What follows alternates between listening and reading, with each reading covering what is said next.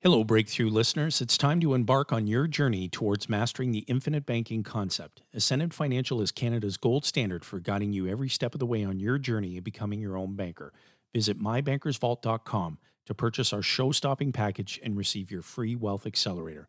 More money, more control, and fewer taxes await you. Discover the advantages of having ready access to money on demand precisely when you need it to seize high caliber opportunities with confidence and to watch your wealth soar. Visit mybankersvault.com. Again, that's mybankersvault.com. Tired of the nine to five?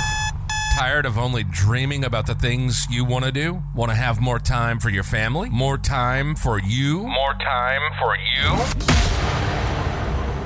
This is the Breakthrough Real Estate Investing Podcast, where we interview qualified guests in the real estate industry all across Canada. We want you to live life on your terms, and we want to help you break through to that life through the power of real estate investing.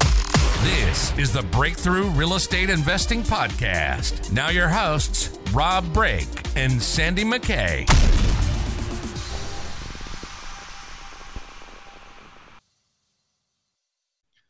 Oh, welcome back, everybody. Thanks for joining us again today. We are we have another exciting guest, uh, and um, and we're just ready to rock and roll again and learn some more real estate tips and tricks that are going to help all you Canadians out there. You know, do a little bit better every day, manage things better, and uh, learn how to all that stuff. We're going to get into it soon, but uh, first, everybody listening should go over to breakthroughreipodcast.ca. You can listen to all of the hundred and 80 some episodes that we've done over the last quite a quite a, quite a while and uh, and you can hook up with our guests there too. So if you go into the show notes and you want and you and you hear somebody that's particularly interesting, you want to know more about what they're doing, you can get in touch with uh, most, if not all, the guests in the show notes, and uh, and uh, they can also get our free gift, right, Sandy? Yeah, they get a free gift, the ultimate strategy for building wealth through real estate, which uh, they can pick up on our website by signing up. They also, of course, get to catch up with us and everything we're doing and uh, stay in the loop with uh, whatever other events or tours or excursions we might have on the go. And um, yeah, I mean this this show is going to be no different. I mean, there's lots of lots of value coming. I'm excited to uh, to learn and uh, and share some great content. And I'm sure our listeners uh, are going to take away a ton from this one. This is going to be a good one. And speaking of uh, current like events and things like that that we're going to be doing, do you have anything coming up? Uh, that's a good question. Uh, do we have? I know you do, so I'm gonna I'm gonna save I'm gonna save you know, some time. It's every time that question stumps you. It's every time. I know. Um, do we have anything coming up? You know what? You gotta, uh, at least hide have... it better next time I ask. well, I mean, we are. I, we're still, of course, running our uh, Vaughan Investors Club still, which has been really, uh, really fun. Um, we're just in our what are we seven months into it? Uh, started mm-hmm. it earlier this year. We've had a great, great turnout with some uh, some awesome guests and people there, and uh, and we're gonna be uh, just looking at the dates here when this will be out. Probably our next big one's gonna be um, September that people can uh, come join us out in uh, Vaughan area, just north of Toronto um, really easy to get access to, and we've had some awesome fun times there. We're going to do some property tours and things with that group as well. So, now what's uh, it called again? Just so people can look it up. Investors Club, VaughanInvestorsClub.com is where you can okay, go for all the info. Um, and we've had tons of listeners uh, over the years that that have uh, shown up and, and, and said they've been listening for five, five plus years, six plus years. It's been pretty cool. So, um, if anyone's in the GTA and wants to check that out, you are uh, absolutely welcome maybe I don't need to bombard you like that every time. Maybe they can, like you said, if they're on the mailing list, they'll know what's going on. Well, I don't have. I, it's not because I, I don't have anything that's like in a different country or somewhere south and fun. And I know you do. Are you are you sharing that now? Uh, well, yeah. Recently, we just ramped up. Um, so monthly, I'm doing webinars on investing in Costa Rica. So if you are on our mailing list, you'll know um, when we're doing those. But once a month, I'm doing the webinar just on uh, the buying process, that type of thing.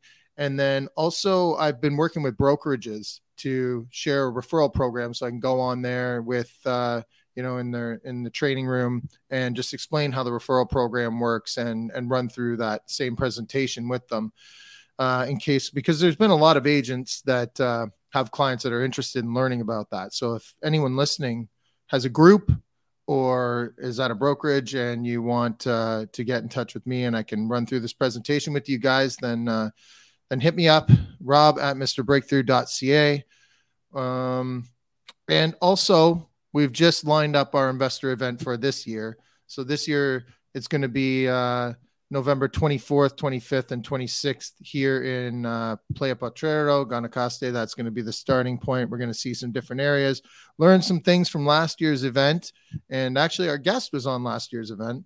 So we might talk about that for a minute. But, um, um, you know, uh, just going to change things around a little bit, keep it small, keep a little bit of more of a tight knit group.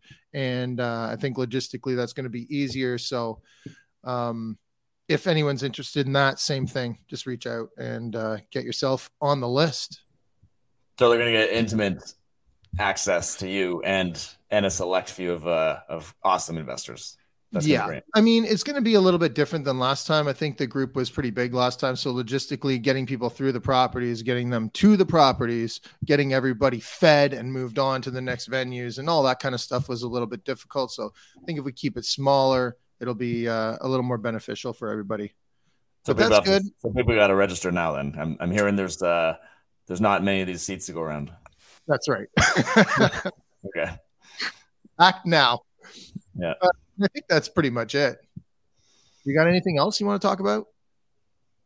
Uh, you know what? We've got an awesome guest standing by. We were just t- talking pre-show there. It's been nine years since we've had him on, so um, why don't we get into that and learn uh, learn from Andrew what's he what he's been up to? Yeah, super excited to have Andrew Brennan back on the show. It has been way too long. I was looking through the same as you, and I thought we'd had him on twice, but I think we've only had him on that one time. So there's going to be a lot of stuff there in between. Nine years was the last time you were on, Andrew. Welcome. Yes, it's been a while. Thank you for having me. Yeah, thanks for joining us again. So, I mean, and since then, I know that you know your strategy and and the way that you invest has shifted drastically. So we're going to get into all that stuff too. Okay. Uh, do, do we have like an intro or bio or anything for Andrew or? Well that's a great question. I mean uh, I was I was gonna say you know back when we t- talked I guess that was 2014 um, so actually we were in our first year of, uh, of this show and we're almost 10 years in. So it was uh it was back then that we we knew a little bit about you but I remember um I remember first time I ever saw you talk you had this goal of hitting I think it was 50 uh, 50 doors. I think that was part of your your goal at the time. Um, maybe if I'm thinking about this right. And I know you've far surpassed that. Um, and so why don't you just give us a quick background on maybe why 50 was the target back then and a little brief, uh, you know, what, what has, you know, propelled you past that to this point? Oh, yeah, sure. Um, boy, it's hard to remember what goals I did have, but, um, yeah, when I, you know, back then that made sense. I was probably looking either 50 goal uh, doors or 50 properties. Um, today, uh, through you know raising funds with joint venture partners and that, uh, almost a thousand, right? And uh, it's about 200 million in assets uh, like holdings. So it's a much bigger machine nowadays. Um, in the last few years, we've uh, focused on property management and renovation as well. So we have three property management offices um, each with uh, you know renovation location stuff like that. Staff of something like thirty people, so it's uh, quite different than uh, last time I was here, uh, which is great. Um, you know, we're always looking to uh, to build and stuff like that. We've we've got some goals that we're still working on, so trying to um, you know still grow the portfolio and uh, grow the property management business, which hopefully is based on all the properties I own. Mm-hmm. right, but we do do third party stuff in it as well. Um, so for me, it's um, transition's been basically. I was very successful doing two to four units, and then really, you know, got to the point where I had about 125, 150 two to four unit properties I was holding. Came comes with a lot of logistics problems, um, and a lot of changes in the mortgage industry over the last say five ish years that made us uh, drift towards buying apartment buildings. So that's what we focus on now. And you know, Andrew's like so. Uh, so you know, thinking about who our audience is, right? Like, there's not many people that can sort of, well, not wrap their head around it, but but understand how you got to where you where you guys are right now. And so I think that for us, we're going to have to try to focus on, you know, what does that how how do you build something like this, right? So um and Andrew's brain works a lot differently than a lot of people that I know because I mean I'll, I'll, sit and have a conversation with them and and you know I'll have maybe a little bit of a problem or an issue that I'm trying to work through, and he's just well he'll he'll give me these these um, brilliant ideas that take like uh, you know sort of like a half an hour of explanation in order for me to understand them just because you know he's he's he's um got these different strategies that a lot of people like very creative strategies, I guess, in most cases that a lot of people um, aren't utilizing. And I know back in the day, you were really good at um, getting vendor take back mortgages in Ontario when a lot of people would say, well, they, that just doesn't happen here. Yeah. Actually, matter of fact, I just ran my uh, my last seminar was uh, Saturday that just passed on vendor takebacks. First time we did it in about five years, and, and the reason we did it again because the market has now transitioned back to sellers being willing to take vendor takebacks. You know, this is something that happens in uh, more of a, a, buyer's market, right? So, you know, um, we used to do a lot of them on two to four units. Um, you usually can't get them on single family homes, but um, we were doing a lot of them before. And then there was a decent enough spread between cap rates and interest rates that uh, you didn't need to do a VTB to you know be creative and stuff like that. Although we did the odd one here and there, but now it's our main focus, and it seems to be popular again because everybody's worried about loan to values. But um, so very low level, can you sort of walk people through this idea and how it works? Yeah, sure. Most people think it's so complicated, but really a vendor take back mortgage is just the seller acting as a lender just similar to a bank would. So either in the first position or the second position. Most of the time, it's the second position. And what we do is we look to um, right now, given the interest rate environment, we look to use vendor takebacks in the second position to increase the total loan to value we can get on a purchase, and hopefully um, reduce the average interest rate that we're going to pay for the mortgages uh, to help uh, you know help keep the loan to value high. Okay, and I mean there's a bit of a um, you know it's you know it takes me a whole day to like run through the seminar and stuff like that, but there's a bit of um, details and education and things to go like tricks and, and stuff to go along with it. But at the end of the day, it's just about trying to create the best um, financing options especially if there's uh, you're talking about properties that have say uh, issues that may impact financing like building conditions especially like foundation things like that low rent rolls or uh, well i guess low vacancy oh, sorry low occupancy so high vacancy and also low rental rates compared to market when the seller still wants a premium for their building when you look at the fact from uh, NOI a net operating income and a capitalization rate. So it's it's it's, it's a great strategy, and it really allowed me to stretch dollars to build my portfolio. So, uh, like for someone looking at, let's just say, doing this on a um, a duplex, so someone's interested mm-hmm. in buying a duplex. So the seller has to be kind of in the right position because, like Andrew, most of the people that are listening to this are usually like people just starting out right? Mm-hmm. So we're going to get into the transition, and we really want to hear about, um, you know, these bigger deals that you're doing and and stuff like that. But uh, first off, let's just like go back to let's say someone wants to buy a duplex, and uh, and people. Uh, and so, what position would that seller have to be in in order to even um, like entertain the whole idea of the vendor take back mortgage? So most of the time you're going to get a second mortgage, and that is because most of the time sellers have some mm-hmm. type of mortgage on their property already. So when they sell it to you, they need to discharge their mortgage or two, um, and they don't have enough equity to a satisfactory level to the buyer to hold of a mortgage, a first mortgage. So what we, what I used to do and still do, it makes sense is, you know, you go to look to get a small portion of financing. So it might be anywhere from say 10 to 20, maybe 25 for the second position to top out at like 80 or 90% loan to value. So if you were doing a duplex, you're probably going to top out at 80%.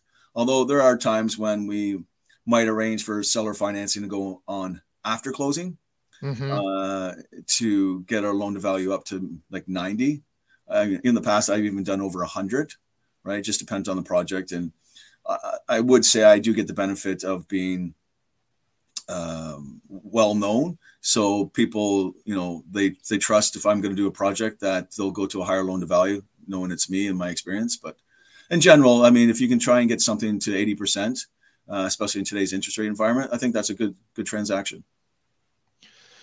So, doing this through the years and building up your portfolio, um, at what point did you decide, okay, I'm ready to do this full time? Actually, I lost my job. I got downsized in 2009. Um, at that time, I had been investing for maybe like a year and a half.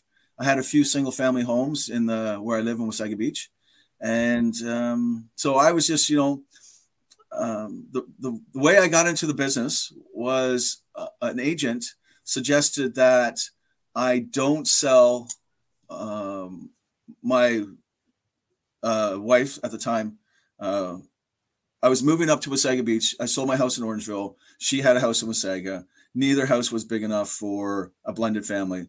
So instead of selling her house that she had, the agent said, "Well, why don't you rent it out?" So I kind of, you know, thought, sat down, did the math, and like, wow, this is fantastic.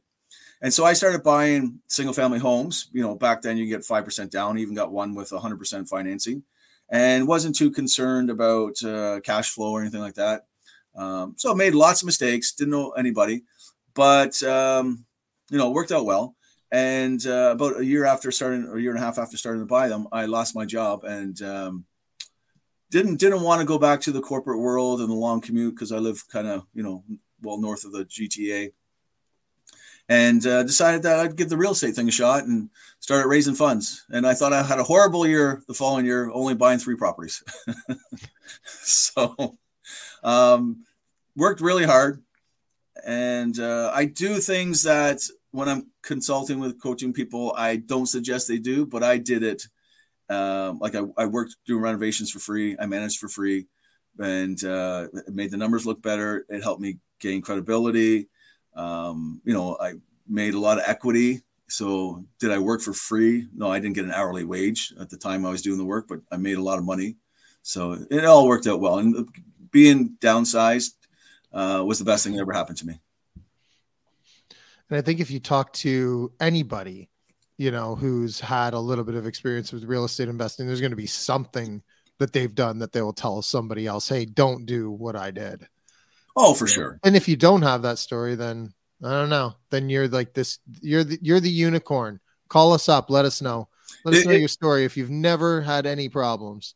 Yeah, I would say if you're not making mistakes, you're not you're not challenging yourself enough.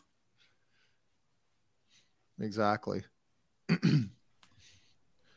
That's the I love when uh, when the story starts with a setback because at the most people would have see that as a big setback, right? I got downsized um, or whatever, you know, losing their job of some sort, and um, you can go two paths with that, right? You can turn that into like a oh my gosh, my life's over, or you can turn it into okay, a fresh beginning. Let's see what I can do with this, and um, go have some fun in something that worked out.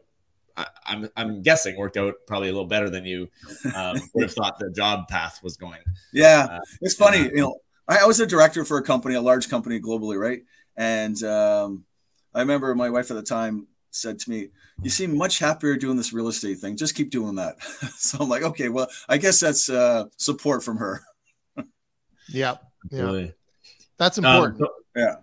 So, so, you, you mentioned that you you raised some money there in the early going, at least, uh, and probably still now. But you were, how, how, did you get? How did you start that out? Because a lot of people um, a lot of people that I know listen to us are always having that question of how do they start raising money and build up that confidence or credibility or, or all these things so that they can actually go do that. And um, and you said you did that right away. Um, yeah, that sounds like um, for only a few properties. I mean, it's funny. Um, my first investor was uh, a neighbor, And I remember I had a Super Bowl party with my agent at the time in attendance, and we were talking about some of the stuff I did. And I didn't know for a little while that one of the guys, my neighbor, was at the Super Bowl party, went and bought a couple of properties after hearing me talk about it. Then he came to me and said that he likes the real estate thing, but he was a police detective with a couple young children, wife working. He says, I just don't have time for this. Can I just, you know, give you the money and we'll do the investing? And I said, I'm like, sure. Works out great, right? And then um, when you start getting uh, success or um, you know people know what you're doing without trying to be oh here's that guy that comes coming again he's going to talk about nothing but real estate. People notice and the next thing you know um, you know one of the guys another police officer contacts me. And then the, the agent that was uh, showing me some properties he wanted to invest with me. And then it just kind of kind of snowballs right? And you just talk to people. I did a few things um, you know try and do some podcasts some uh, wrote some articles for a couple of like you know websites, things like that. Been in a few magazines, so your name gets out there. And um, you know, I always I always thought myself as a horrible salesperson, uh, especially you know coming from logistics side of corporate. And um, people tell me all the time I'm a great salesperson, but I think it's only when I'm talking about real estate. So so my passion for um, my passion for real estate helps you know bring people on and you know they see the excitement and the, the success I had, and it, it just you know it, it, helps to build it. But the number one thing is you know uh, don't be ashamed to tell people you know what you're doing about real estate. It's not bragging, right? Um, you know, I guess you know to a certain extent, it's not bragging, right? And people people want to share in the success with you, right? And if you can get even one or two properties under your belt, uh, under your uh, by yourself, it's a great starting off point because most people you know they don't have any rental properties. They have no idea right? So you know even someone with two or three um, is uh, is a fantastic success right? And you know in the position in my opinion to attract people's funds. And I, uh, the other thing i had was I had great transferable skills right? So i would i would talk to people about how i used to manage a you know uh, we did over in just in canada we did over 100 million. And you know i managed the customer service and the logistics and the purchasing and all this stuff. And a lot of people have transfer transferable skills, whether it be like public relations and dealing with tenants and stuff like that. So, you know, there's there's lots of ways to um, to build credibility and start raising funds. And most important, get to some meetings. Yeah, go to some real estate meetup groups. Yeah. Yeah. yeah. Um, okay. I know that this is not really like a, a question that there's a 100% answer to, but let's just say, because we get this question all the time like, what does a joint venture deal look like? But if you were going to give your best sort of um, advice on what that would look like, and I mean, I, I guess it, it's hard because like everyone's situation is different. Maybe you don't have money to put into it, and then you can't really say, oh, well, then the best way to go into it is 50 50, split the, you know, uh, the the money. So, um, but anyway, your best advice for someone that wants to get into joint venture deals. How does how does someone structure that so that uh, so that it's attractive?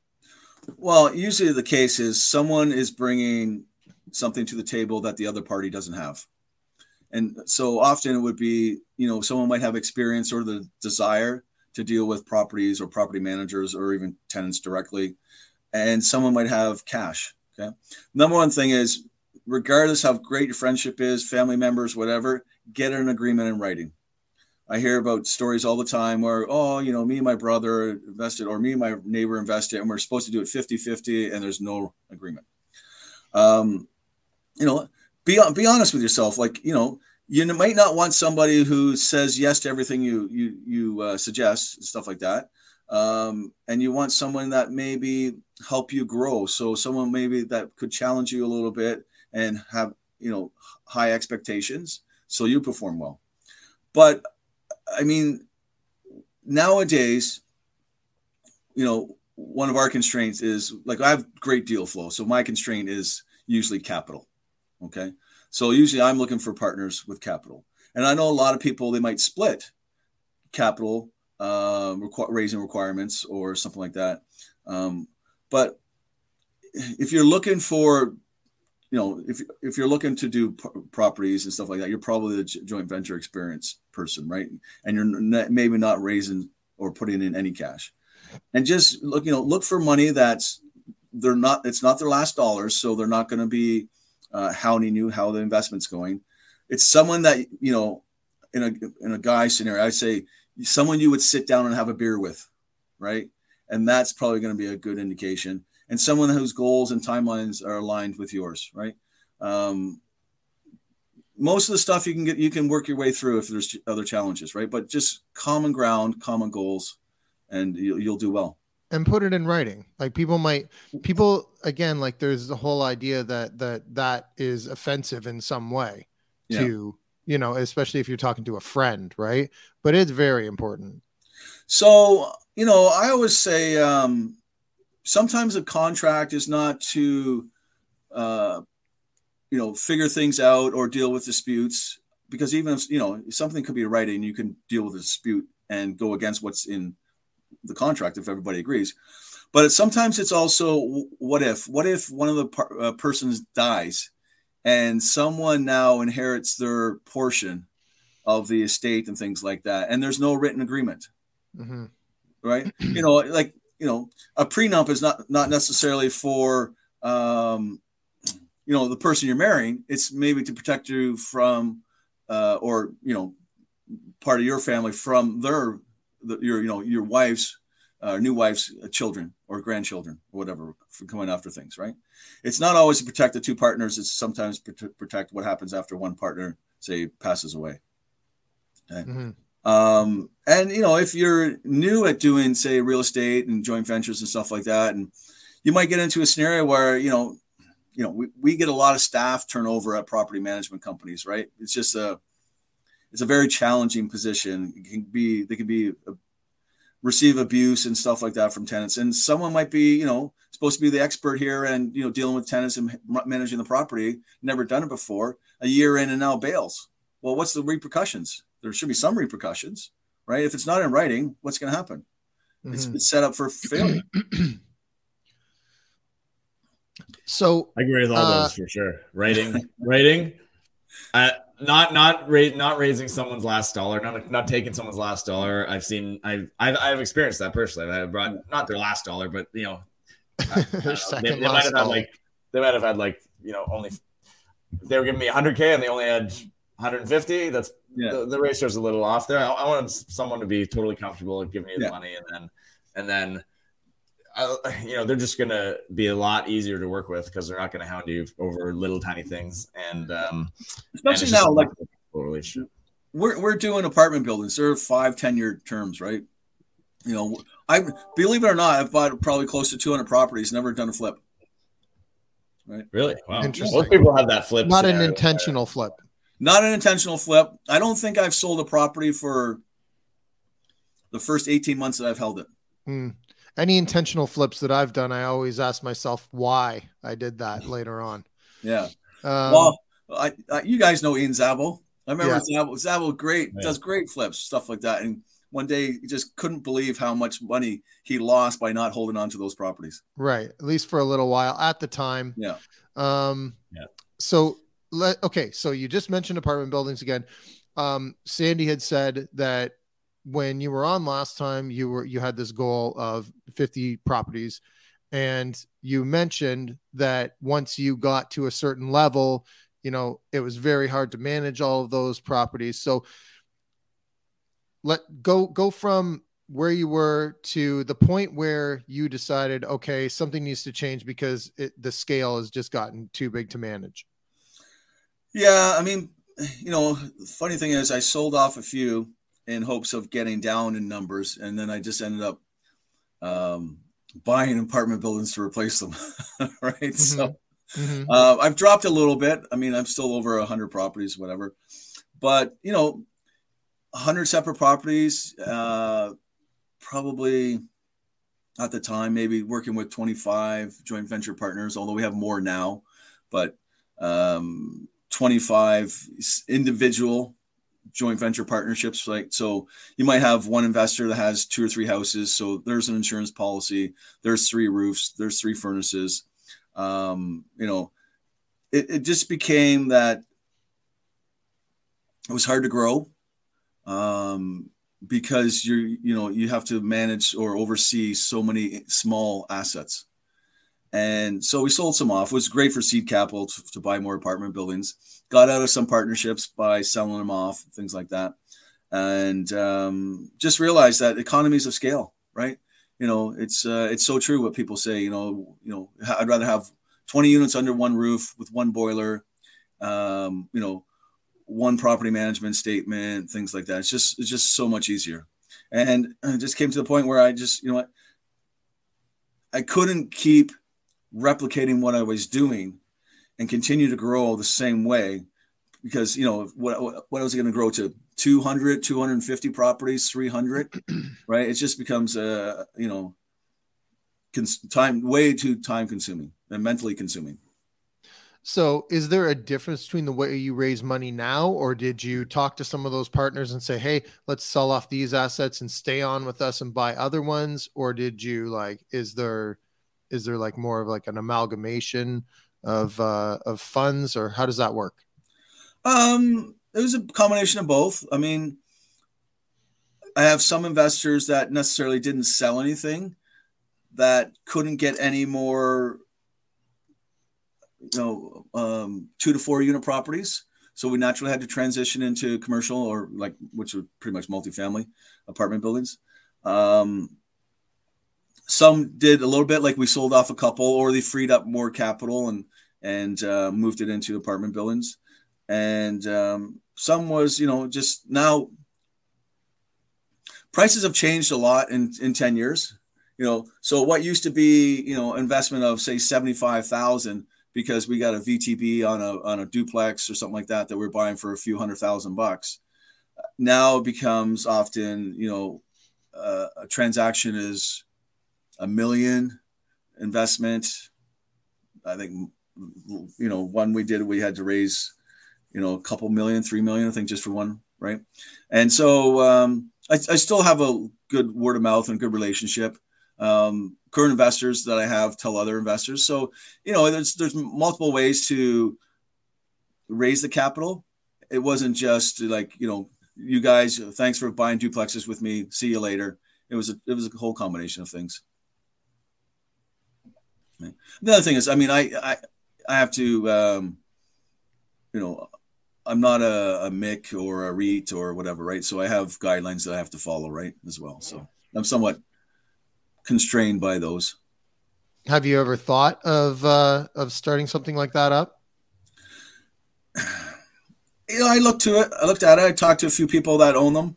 Um, they're very costly up front, very um, heavy management, financial management, for lack of better wording. And I find the returns are a lot less, right?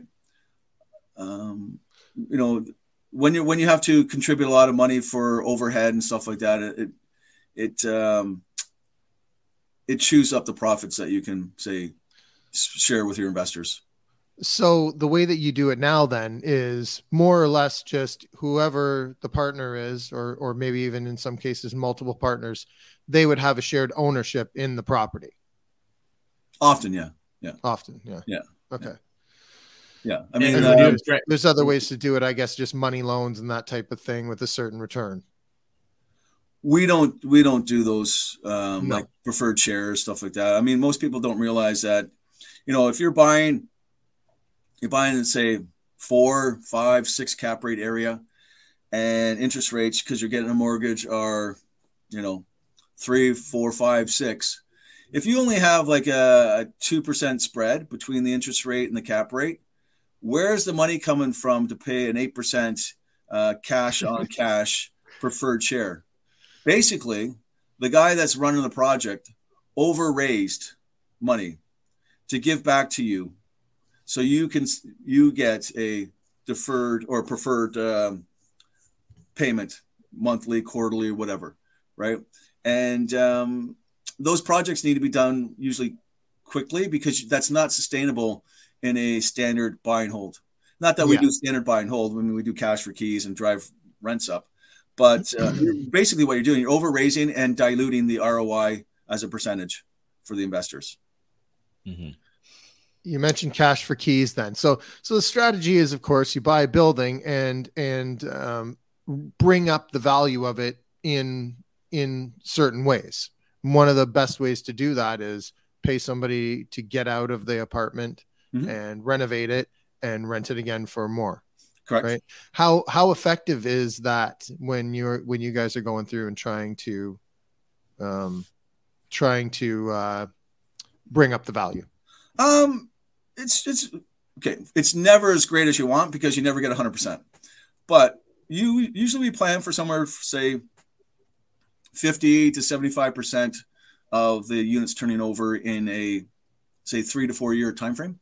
Mm-hmm. Okay. Um, there's always a few tenants that are not, never going to take it no matter what. And we have like we have a strategy uh, I guess a formula that we pay based on um, you know the cap rate for the area and how much their rent is the market. So usually we have decent success. Um, basically, you know, the, the, the strategy is for every hundred dollars per month under market we will offer or we will pay three to four thousand for the person to leave. So you know, I know that sounds like a lot, but if, so three to four thousand for every hundred.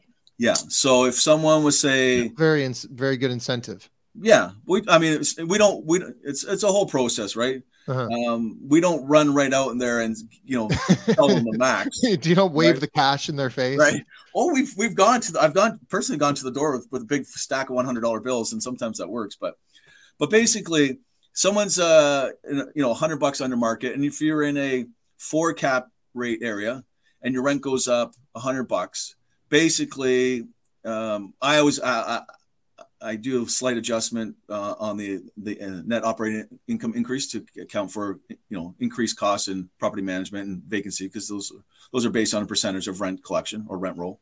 Uh, but basically, it's about twenty seven thousand dollars. So I always just round down to twenty five grand for every hundred bucks. So why wouldn't I give someone three bucks, three thousand bucks to leave if my building value is going to go up? Right. right? Now right. we usually don't we usually don't do it for a hundred bucks, but 200, 250. We've got some that are like 800, right? Um, if you're in a five cap rate area, it's about 18,000 bucks, right? So you might give someone three grand and it, you know, goes up 18,000, right? Um, so it's uh, really, really great way to drive value regardless mm-hmm. of the market condition. Okay. Um, we, know, we, we have a whole process and a strategy of how much we'll overpay for a building based on being able to do cash for keys.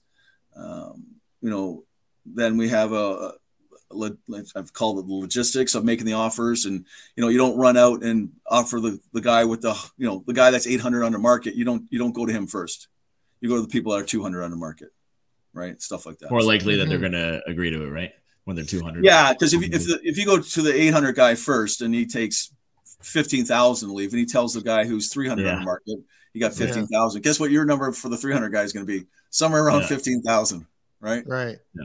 So, but it works that's really well. Good, that's what that's what's great about those you know those properties, right? The, the, it's more of a math thing than it is uh the smaller you know two four units that sort of thing is a lot more challenging to to come up with those equations because it's kind of a lot more of a variable, right? Um, at least that's my my thoughts. And then um, and this just becomes a math thing. You said you know eighteen to twenty five thousand in those cases, five or four percent cap rate, right? So yeah. it's significant lift in in yeah, those, it is. and so our strategy nowadays is like we we do projects, and yes, you know the bank's going to make you cash flow based on a debt coverage ratio. Um, I tell I tell investors that we're not doing a cash flow project. We're doing a raise the building value, velocity on our funds, get the funds out. We'll give it back to you in hopes that you're going to reinvest with us again.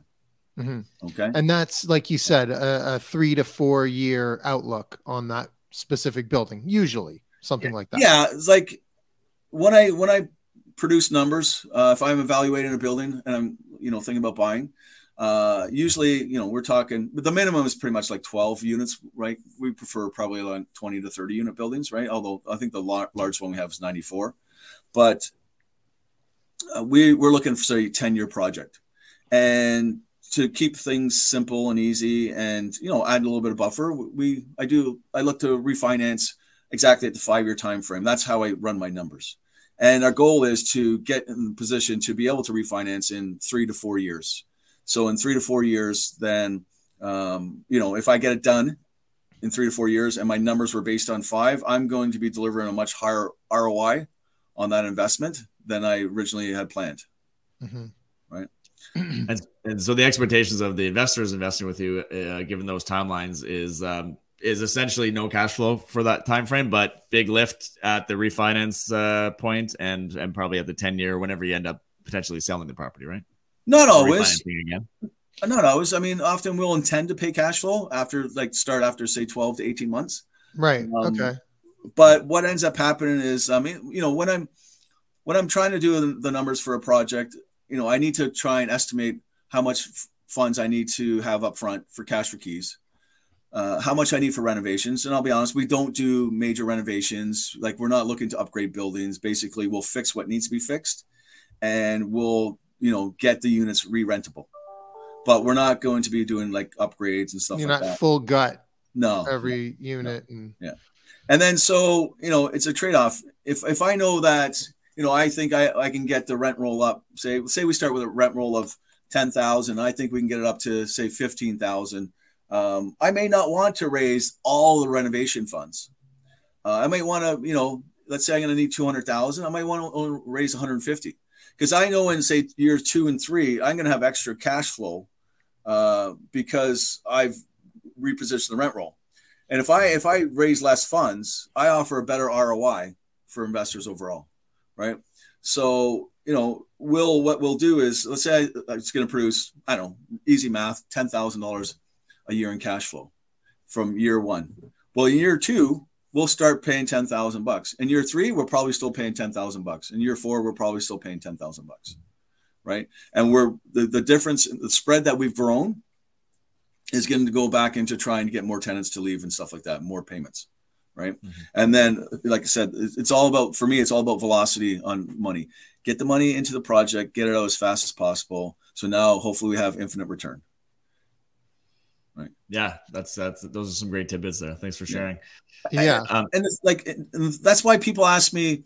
Um, why don't I go to a higher cap rate area like Alberta or the US? I'm like, well, I want to, I want to, I want to drive up building values in the lowest cap rate area I can, which is Ontario, and the ability to get buildings with severely under market rents doesn't exist in non rent controlled areas. Right. So for me, Ontario makes perfect sense. Right. When you look at it from that from that f- formula point of view. Wow, that's a good that's a good one. There's uh you know sometimes we take little clips from this and share them around, and that that little 20 seconds there, I, I haven't heard someone as an advocate for Ontario in a while. Mark that so, down. That's, the only, that's the only thing. that's the only thing. I well, I mean, I don't think you'd be hard pressed to find a building full of under market rents in uh, in the states either, though, or in Alberta. You know, but so the buildings that are you find in certain areas, they probably are buildings that need like a lot of renovations and an, an upgrade, right? yeah, it's not because of that that's yeah. that it's under market here. Yeah. Yeah.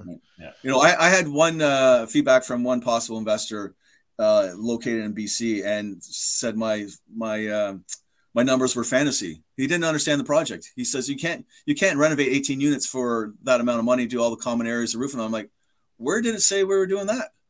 Right. Right. We we do a lot of people are doing that. A lot yeah. of people are doing that. That's a that's a good that's a good um, mindset shift that that you know you don't necessarily need to do that to that level to upgrade. That, that's the thing with Ontario. There's a lot of people that are they stay in these units for a long time, so the rents get pretty pretty low, and the rents rental rates have been booming for for a while. Yeah. Um, so there's a big spread there, right? Yeah. Without even renovating, just just doing the cash for keys uh, concept. Yeah, and just you know, freshen up. Maybe paint a couple of doorknobs. Maybe uh, occasionally do the flooring. Like nothing major, right? What's um you you talking about raising the income here? Any uh, any key things you look for in the other side of things and lowering the expenses on these buildings? Um, you know, I know a lot of people are on about uh, separating utilities and stuff like that. We don't necessarily worry too much about that. I mean, obviously, you pay a higher rent rate if it's inclusive, but we will look at um, you know certain things. Um, you know, can we operate better? Right? Uh, just you know, uh, better like say um, contracts for garbage removal, removal, s- snow clearing. Um, you know, one of the benefits we do have is we we since we manage and usually clean and renovate probably 95% of the properties we own we're able to make sure that uh, we get some efficiencies eh, with uh, you know uh, keeping making sure the staff are doing what they're supposed to be doing um, keeping an eye on you know the workers and stuff like that. And um, you know we're able to control schedules for renovations and stuff like that. So in, you know effort to reduce vacancies and things. Um, but i mean i'm i'm more focused on growing the income. You know i know like for every dollar i save in a, in a building is equal to like you know in a, in a the valuation of the building is, is similar to raising the rent a dollar but i think there's a lot more opportunity to raise rents and um, you know it's it, it's usually not seen as a negative thing or trying to make too many changes as opposed to say coming in and clamping down on expenses and you know right small things right i mean it's e- it's easier to do that than figure out who leaves their lights on and air conditioner yeah. on all day yeah. long yeah like if i you know if i challenge my team let's you know let's either get just for round numbers five thousand dollars an additional noi per month right so, you know, are they going to spend all kinds of time looking for $5,000 in probably impossible savings from cutting expenses? Or are they going to go out and they're going to try and, you know, um, turn over the rent roll, pay cash for keys, uh, maybe add some services or whatever, or laundry or whatever to, to drive that up, right? To me, mm-hmm. it's focused on the income side, right? Mm-hmm. You want to totally ignore the expenses, right? You know, like you can do like water saver kits and, you know, motion sensor lights and stuff like that. But you know, you only have so much um, because we have a lot of projects projects on the go. We can only commit so much time. I'd rather focus on income growth, right, than than worry about cutting the expenses a little bit. Now, okay. the income growth is pretty obvious. If there's obvious expenses, then I'm sure you probably tackle them. But if they're kind of you're you're trying to hunt down a needle in haste, I mean, what's what's the point? Focus on what you know is is there to improve and go for it, right? And yeah, make, makes sense. So, uh, you know, I'm sure you're going to be able to answer this in like 30 seconds, no problem. But uh, um, when you're looking at these buildings, how do you evaluate them as something you could potentially want to buy? Go. So I would say that most of the time I look at just the numbers on paper and then decide to buy. Okay, mm. and basically is you know the key components are what is the cap rate, what is the um, the interest rate, how much is the market rents, uh, or how much is the rent roll under market. I run my numbers, and then most people know that I have a I have a saying: if if I think I can make thirty percent per year on average, then I'll look at buying that building. Right? Okay, simple as that. Right? So it's actually not that difficult. It's not that difficult. Like I mean, I you know I I do coaching consulting for people, and they tell me about their transactions, and like, why are you way over there and say you know Windsor or uh, outside of Ottawa or whatever? Oh, because the, the building was for sale. I thought it was a great deal. Just focus on what you're the main thing. Pick a strategy, couple of metrics to measure it. You know, stick to a particular area and just focus on that. Right? People think that they have to run around trying to find buildings. No, you can commit in time and find ways to find buildings in the area you select. And so, what area are you got? What area are you in? Um, our main focus is the 401 corridor east of, uh, I guess, from like Ajax out towards uh, Kingston. Probably, uh, well, actually, we have a couple properties in Cornwall that we have to, at this point, have someone manage for us. But from Ajax to Kingston, we're buying. That's our tar- main target area. Uh, and we also do like Simcoe County. You know, just bought a couple apartment buildings uh, outside of Barrie, right? Working on a couple more. Um, so those are the two areas that we focus on most, right? That's that 99% of my properties would be in those areas. And so other than Cornwall, it's uh it's all managed by your team. Pretty much, yeah. Yeah. I do to be honest, I do have one uh third party manager in Kingston and he did a he did a good job um, before I set up my own office that I didn't want to punish him by taking his taking the stuff back. So I thought, you know what, you know, I'm very very high on ethics. You know, you thank you. You know, you did a good job for me. Did cash for keys for me, and I didn't want to say, "Oh, I'm here now. Got my own office. Give me my stuff back." So he still manages it for me. That's great. Yeah.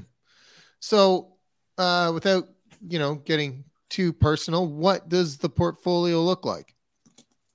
Um, I think I mentioned earlier. I was like, we're getting close to a thousand units. Um, about 200 million. Um, you know, I've been doing been doing it for a long time. So, and we've got a lot of growth, um, both from transactions and from value increases, like doing our own, you know, cash for keys and stuff like that. It really helps drive building value up. And um, just you know, open up our third property management office in Oshawa uh, a couple months ago, and hopefully open up another office in the next year or so in Trenton Belleville area, and we'll see how it goes from there. But you know, I mean, obviously, I don't need to buy any property. People remind me that all the time. Uh, I hear all the time, "Hey, Andrew, don't you have enough?" I love what I do, so we'll see where it goes. But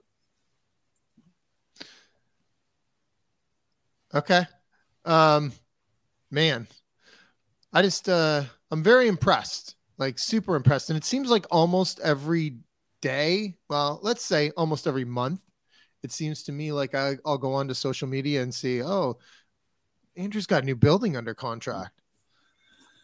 Um, yeah, you know what? It's not quite as much as we used to. Um, you know, interest rates have impacted us. So, I, you know, I, I know this, I'm going to sound like a complete jackass saying this, but I said to a few people, I, I might have a disappointing year and not buying 100 units this year. Right. Um, you know, so we're a little bit slower right now. Uh, to be honest, I mean, there's a lot of fear in the market and people are yeah. hesitant, right? But um, you know, I'm out there every day. This is what I love to do. So every day I'm trying to buy stuff, and you know. Are you saying are you are you seeing more fear in the in investors to to um, invest in with you, or are you seeing more fear? Just what's your take on the general, generally kind yeah. of where we're at now? Where is that fear lie, and is there maybe is there maybe a time coming where there's going to be an influx of uh, of, of deals out there potentially, or any any thoughts on that? Well, there's a lot of people sitting on capital. They're not sure what's going to happen. You know, like if you look at some of the market stats, even for single family and small duplexes and stuff like that, um, once the Bank of Canada didn't have a rate increase for two months or two or three months straight there, you know, you would see that, and there's always supply issues, right? You would see that um, prices were starting to go back up, multiple offers were, were going back up, and uh, the days on market were were dropping, right? And then so you know people were talking again. Now we've gone back to two more rate increases, and it seems like everybody's you know those are the ones that were thinking about moving to do something are probably you know hesitant again now, right? Sit in line, see what happens.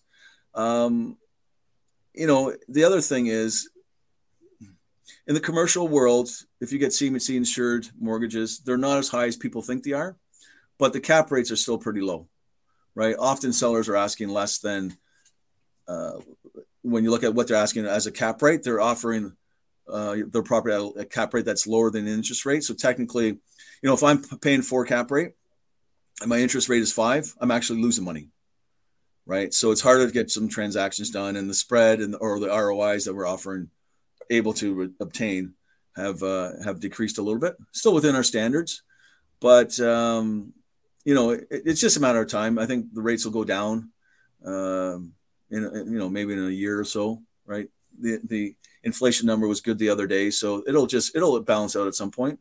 But you know, just trying to what I'm trying to do is just try and do a few transactions um, to keep growing, but very more much more selective on what I would do given the interest rate environment.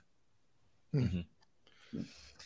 Makes sense. So it's uh, it's an interesting time with the economy, that's for sure. Lots of fear out there. I hope you're right.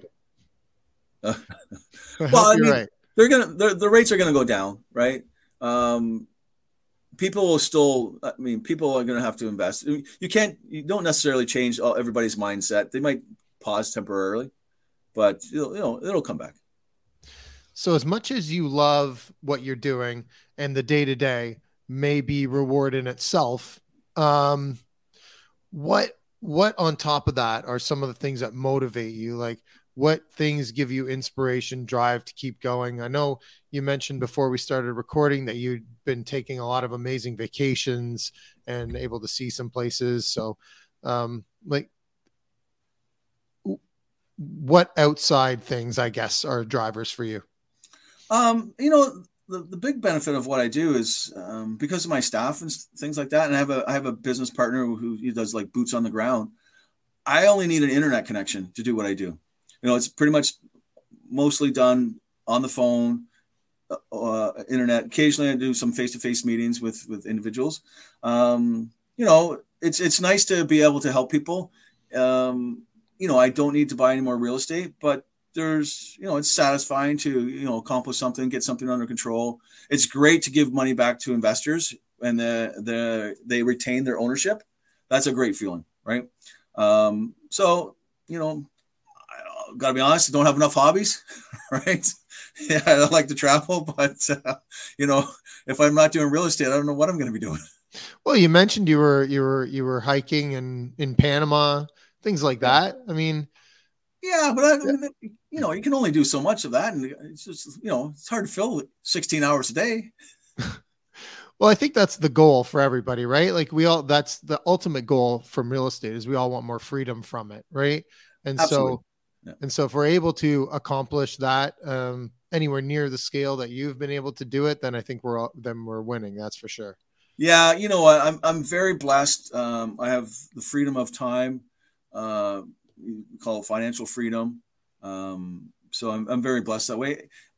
You know, it was, I worked very hard, probably too hard, didn't delegate enough growing the business. So I, I, I don't want to say I sack paid the price, but I did, you know, I had many 80 or 100 hour work weeks several years ago to make, you know, to get me to where I am today. Mm-hmm. Um, well, I don't know, Andrew. I uh, obviously th- very, very impressed with what you guys have built, and uh, and thank you for coming on and sharing all this with us. You know, I'm, i know that there's sort of just scratching the the tip um, of what knowledge that you have, but um, if anyone listening out there is interested in what Andrew's doing and uh, and want to learn more, how could they reach out to you? Uh, you can just get in touch with me, uh, Andrew at palmtreecapital.ca. I like that. Palm Tree Capital. That's great. Yeah. You can probably guess where I was sitting when I. this is like coconut hit you in the head and you looked up and went, ah, Palm Tree Capital. Yeah. No, the coconut didn't hit me, but, you know, I was struggling for a name. It was like, oh, this is my favorite spot. I'll pick this. So, and a property management company called Shoreline, you know, right. Okay, gotcha. I like it. Sticking with the theme. Beautiful. And uh and okay, so Palm Tree Capital. Yeah, Andrew at Palm Tree Capital, or you can just go on our website, palmtreecapital.ca. .ca. Okay, got it. Anyone who uh, didn't catch that or or wants to just check it, go into the show notes, and we'll have um, Andrew's contact information in there, and you can reach out to him. And uh, thank you, man. Thank you so much for coming back on again. It's been Pleasure. way too long. Yes, I hope to see you again soon down the, down where you are in Costa Rica. So yeah, yeah, come on down anytime. Yeah, yeah. I'll Sandy, welcome you in. I, I, haven't I haven't crossed paths with Sandy for, for a long time, but you said you have a thing in Vaughan. Yeah, you should come out sometime. Vaughan Investors like, Club. Well, we should have you out to, sometime to, to share with our audience. Um, like it's uh, like right, you know, Vaughan Mills, right in that, right in that uh, near the mall there. Can you uh, send me some details?